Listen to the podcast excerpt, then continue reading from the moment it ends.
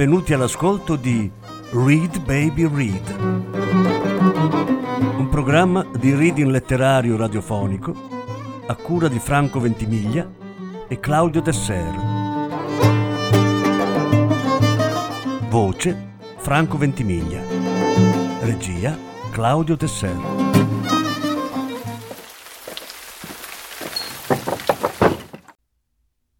Oscar Wilde Due racconti. Settima parte.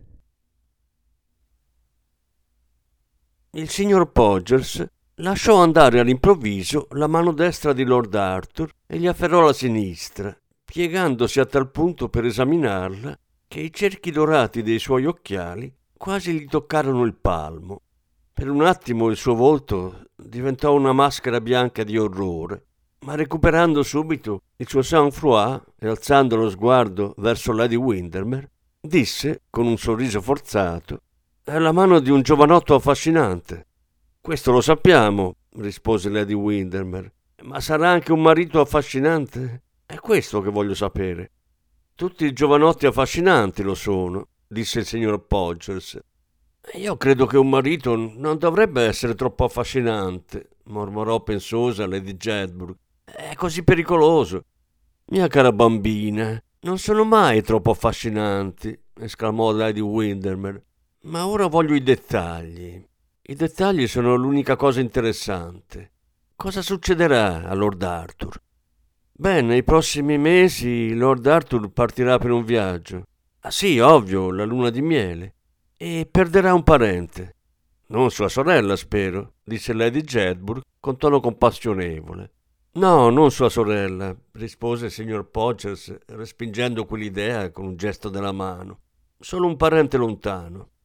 Beh, sono profondamente delusa, disse Lady Windermere. Domani non avrò assolutamente niente da dire a Sibyl. Ormai i parenti lontani non interessano nessuno. Sono passati di moda da anni. Però le consiglierò di procurarsi un abito di seta nera. Casomai potrà sempre usarlo per andare in chiesa. Adesso mettiamoci a tavola. Di sicuro avranno già spazzolato tutto. Forse troveremo ancora un po' di brodo caldo. Prima François preparava un brodo eccellente. Adesso è talmente turbato dalle questioni politiche che non posso più contare su di lui. Se solo il generale Boulanger se ne stesse un po' tranquillo. Duchessa mi pare un po' stanca, o sbaglio? Niente affatto, cara Gladys, rispose quella, ondeggiando verso la porta. Mi sono divertito un mondo e il chiropodista, cioè il chiromante, è davvero interessante. Flora, dove si sarà cacciato il mio ventaglio di tartarughe?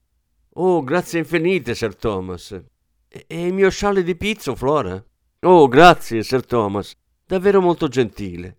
E la rispettabile creatura riuscì finalmente a scendere le scale senza lasciar cadere la sua boccetta di profumo più di due volte.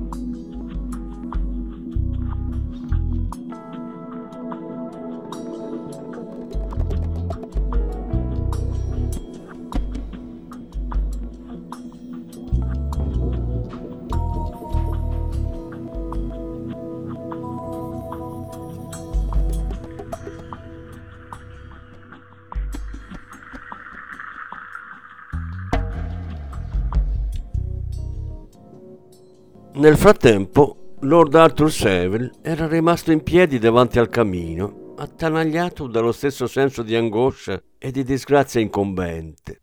Sorrise tristemente a sua sorella quando gli passò accanto a braccetto con Lord Plymdale, deliziosa nell'abito di broccato rosa e gioielli di perle, e quasi non sentì Lady Windermere che lo invitava a seguirla. Pensava a Sibyl Merton e l'idea che qualcosa potesse frapporsi fra loro gli fece salire le lacrime agli occhi. A vederlo si sarebbe pensato che la Nemesi avesse rubato lo scudo di Pallade per mostrargli il volto della gorgona. Sembrava diventato di pietra e il suo volto malinconico era come una maschera di marmo. Aveva vissuto la vita raffinata e dispendiosa del giovane ricco e aristocratico, una vita squisitamente libera da ogni basso bisogno materiale e colma di giovane spensieratezza. E ora, per la prima volta, era diventato consapevole del terribile mistero del destino, del tremendo significato del fato. Come gli sembrava folle e mostruoso tutto ciò. Possibile che sulla sua mano, scritto in caratteri a lui incomprensibili, ma decifrabili da altri, fosse impresso l'orrendo segreto del peccato, l'atroce impronta del delitto. Non c'erano vie d'uscita. Siamo solo pedine mosse da una forza invincibile, vasi che l'artigiano foggia a suo piacimento per la gloria o per l'infamia. Anche se la sua ragione si opponeva a tutto questo, Lord Arthur intuiva una tragedia incombente. Sentiva di essere stato improvvisamente chiamato a portare un fardello intollerabile come sono fortunati gli attori che possono scegliere se rappresentare la tragedia o la farsa, se soffrire o gioire, se ridere o piangere. Nella realtà questo non accade. La maggior parte degli uomini e delle donne è costretta a recitare parti per le quali non ha i requisiti adatti. I nostri Guildestern impersonano Amleto, ma i nostri Amleto devono scherzare come se fossero il principe Hal il mondo è un palcoscenico, ma le parti sono mal distribuite.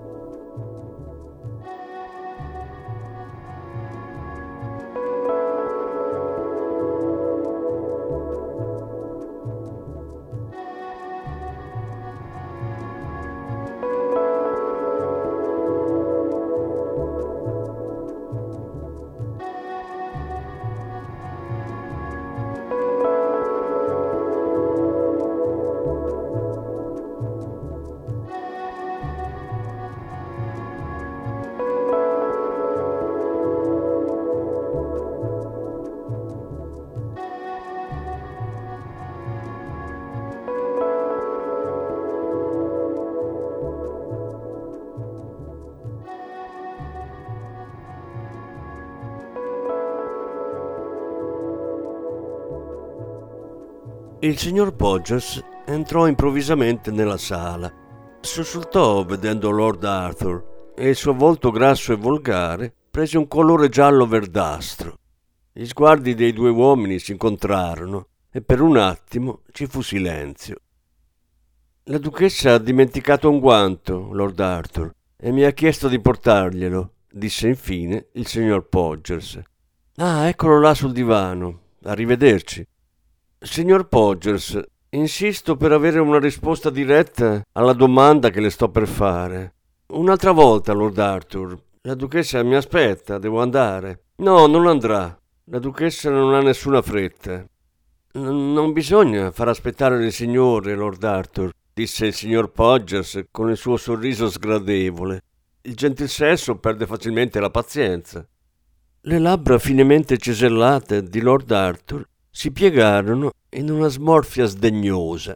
In quel momento la povera duchessa aveva ben poca importanza per lui. Attraversò la sala in direzione del signor Podgers e tese la mano. Mi dica cosa ci ha visto, disse. Mi dica la verità, devo sapere, non sono un bambino. Gli occhi del signor Podgers ammiccarono dietro gli occhiali dalla montatura d'oro e l'uomo si dondolò impacciato da un piede all'altro giocherellando nervosamente con la vistosa catena dell'orologio. Cosa le fa pensare che nella sua mano abbia visto più di quanto le ho detto, Lord Arthur? Ne sono certo, e insisto perché me lo dica. La pagherò. Le darò un assegno di cento sterline. Gli occhi verdi del chiromante si illuminarono un attimo, poi tornarono opachi. Guinee? propose infine con un filo di voce. Certamente, le manderò un assegno domani. Qual è il suo club? Non, non ho un club, cioè non al momento. Il mio indirizzo è... Ma mi permetta di darle il mio biglietto da visita. Ed estraendo un cartoncino dagli angoli dorati, dalla tasca del panciotto, lo porse con un profondo inchino a Lord Arthur, che vi lesse Signor Septimus Podgers, chiromante professionista, 103 West Moon Street. Ricevo dalle 10 alle 16, mormorò il signor Podgers meccanicamente, e faccio prezzi speciali alle famiglie. Si sbrighi, gridò Lord Arthur pallidissimo, allungando la mano. Il signor Podgers si guardò attorno nervosamente e tirò la pesante portiere sulla porta. Ci vorrà un po' di tempo, Lord Arthur. È meglio se si siede. Si sbrighi, signore, ripeté Lord Arthur, pestando rabbiosamente un piede sul pavimento lucido. Il signor Podgers sorrise, estrasse dalla tasca del panciotto una piccola lente di ingrandimento e la pulì accuratamente con un fazzoletto. Sono pronto, disse.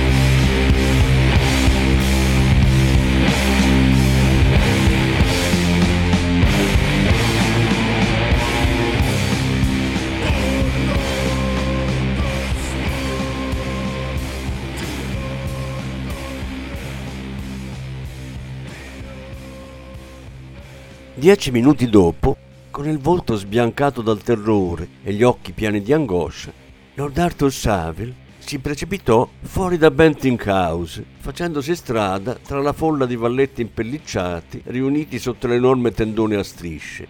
Sembrava che non vedesse né sentisse nulla. Faceva freddissimo e i lampioni a gas della piazza guizzavano e tremolavano nel vento sferzante. Ma le sue mani erano ardenti e la fronte febbricitante. Proseguì, barcollando quasi come un ubriaco. Un poliziotto lo guardò incuriosito e un mendicante, disteso sotto un'arcata a chiedere l'elemosina, si spaventò riconoscendo in lui una disperazione anche maggiore della propria. A un certo punto si fermò sotto un lampione e si guardò le mani. Gli sembrò di vedervi già una macchia di sangue e un debole grido gli sgorgò dalle labbra tremanti. Assassinio! Ecco cosa vi aveva letto il chiromante. Assassinio. Sembrava che la notte stessa lo sapesse, che il vento desolato glielo gridasse nelle orecchie. Gli angoli bui delle strade ne erano colmi. L'assassinio gli sorrideva sinistramente dai tetti delle case. Dapprima giunse al parco, quasi attratto dal cupo paesaggio boschivo. Esausto, si appoggiò alla cancellata, rinfrescando la fronte contro il mantello umido e ascoltando il tremulo silenzio degli alberi. Assassinio, assassinio, continuava a ripetere, come se così facendo potesse smorzare l'atrocità di quella parola. Il suono della propria voce lo faceva rabbrividire, ma sperava quasi che l'eco potesse sentirlo e risvegliasse dal sonno la città addormentata provò il folle desiderio di fermare il primo passante che vedeva e raccontargli tutto. Poi girovagò attorno a Oxford Street, infilandosi nei vicoli stretti e turpi. Due donne dal volto truccato lo presero in giro, vedendolo passare. Da un cortile buio gli arrivò un rumore di colpi e delle imprecazioni, seguite da grida acute. E rannicchiate su un gradino umido, vide le sagome deformi della povertà e della vecchiaia. Fu preso da uno strano senso di pietà. Erano questi i figli del peccato e della miseria, predestinati alla loro fine come lui alla sua. Anch'essi, come lui, non erano che semplici burattini di uno spettacolo mostruoso. Eppure non fu il mistero, ma la farsa della sofferenza a colpirlo, la sua totale inutilità, la sua grottesca mancanza di significato come tutto gli sembrava illogico, privo di armonie. Era sbigottito dalla discrepanza tra il vuoto ottimismo della giornata e la cruda realtà dell'esistenza. Era ancora molto giovane. Dopo un po' si ritrovò davanti alla chiesa di Marylebone.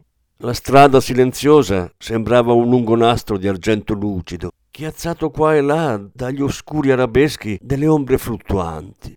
La linea tremula dei lampioni a gas si incurvava in lontananza e fuori da una piccola casa recintata c'era un calesse solitario, con il cocchiere addormentato all'interno. Si diresse frettolosamente verso Portland Place, guardandosi attorno di tanto in tanto come se temesse di essere seguito. All'angolo con Rich Street vide due uomini che leggevano un piccolo avviso su uno steccato. Mosso da una strana curiosità, attraversò la strada. Come si avvicinò, l'occhio gli cadde sulla parola omicidio, stampata in caratteri neri. Sussultò e le sue guance arrossirono violentemente.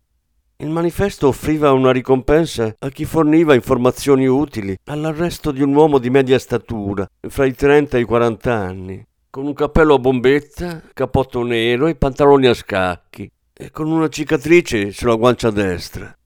Lesse e rilesse l'annuncio, chiedendosi se sarebbero riusciti a catturare quel disgraziato e come si era procurato la cicatrice.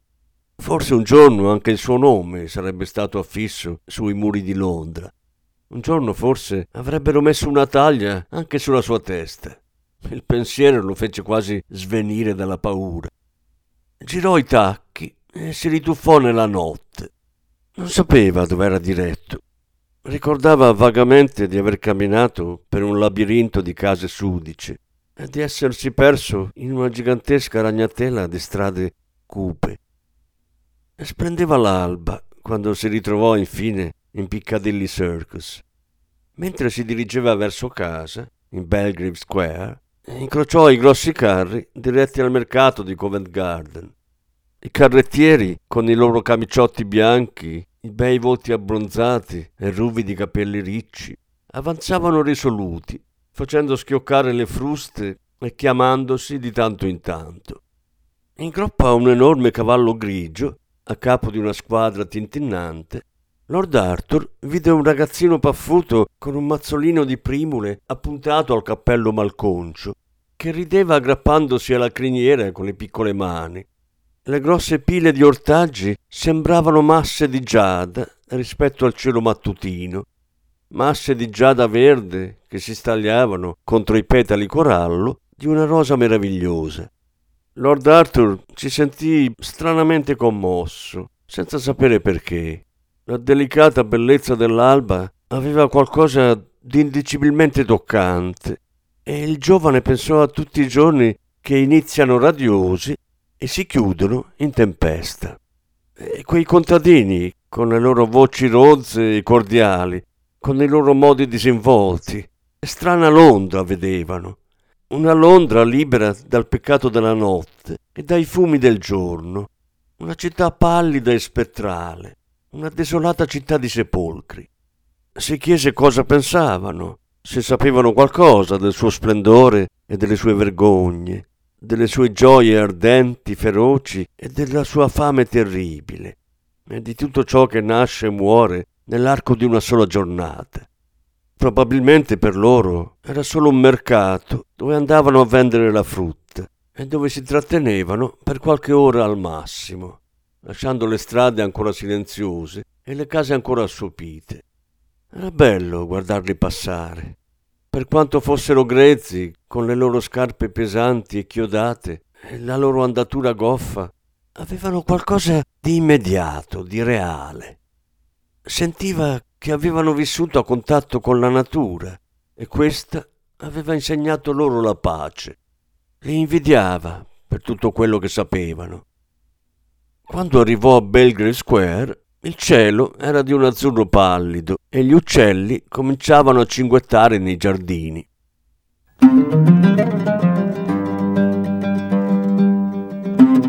Avete ascoltato Read Baby Read, un programma di reading letterario radiofonico a cura di Franco Ventimiglia e Claudio Tesser. Grazie per l'ascolto, alla prossima settimana. La successiva parte sarà trasmessa la prossima settimana.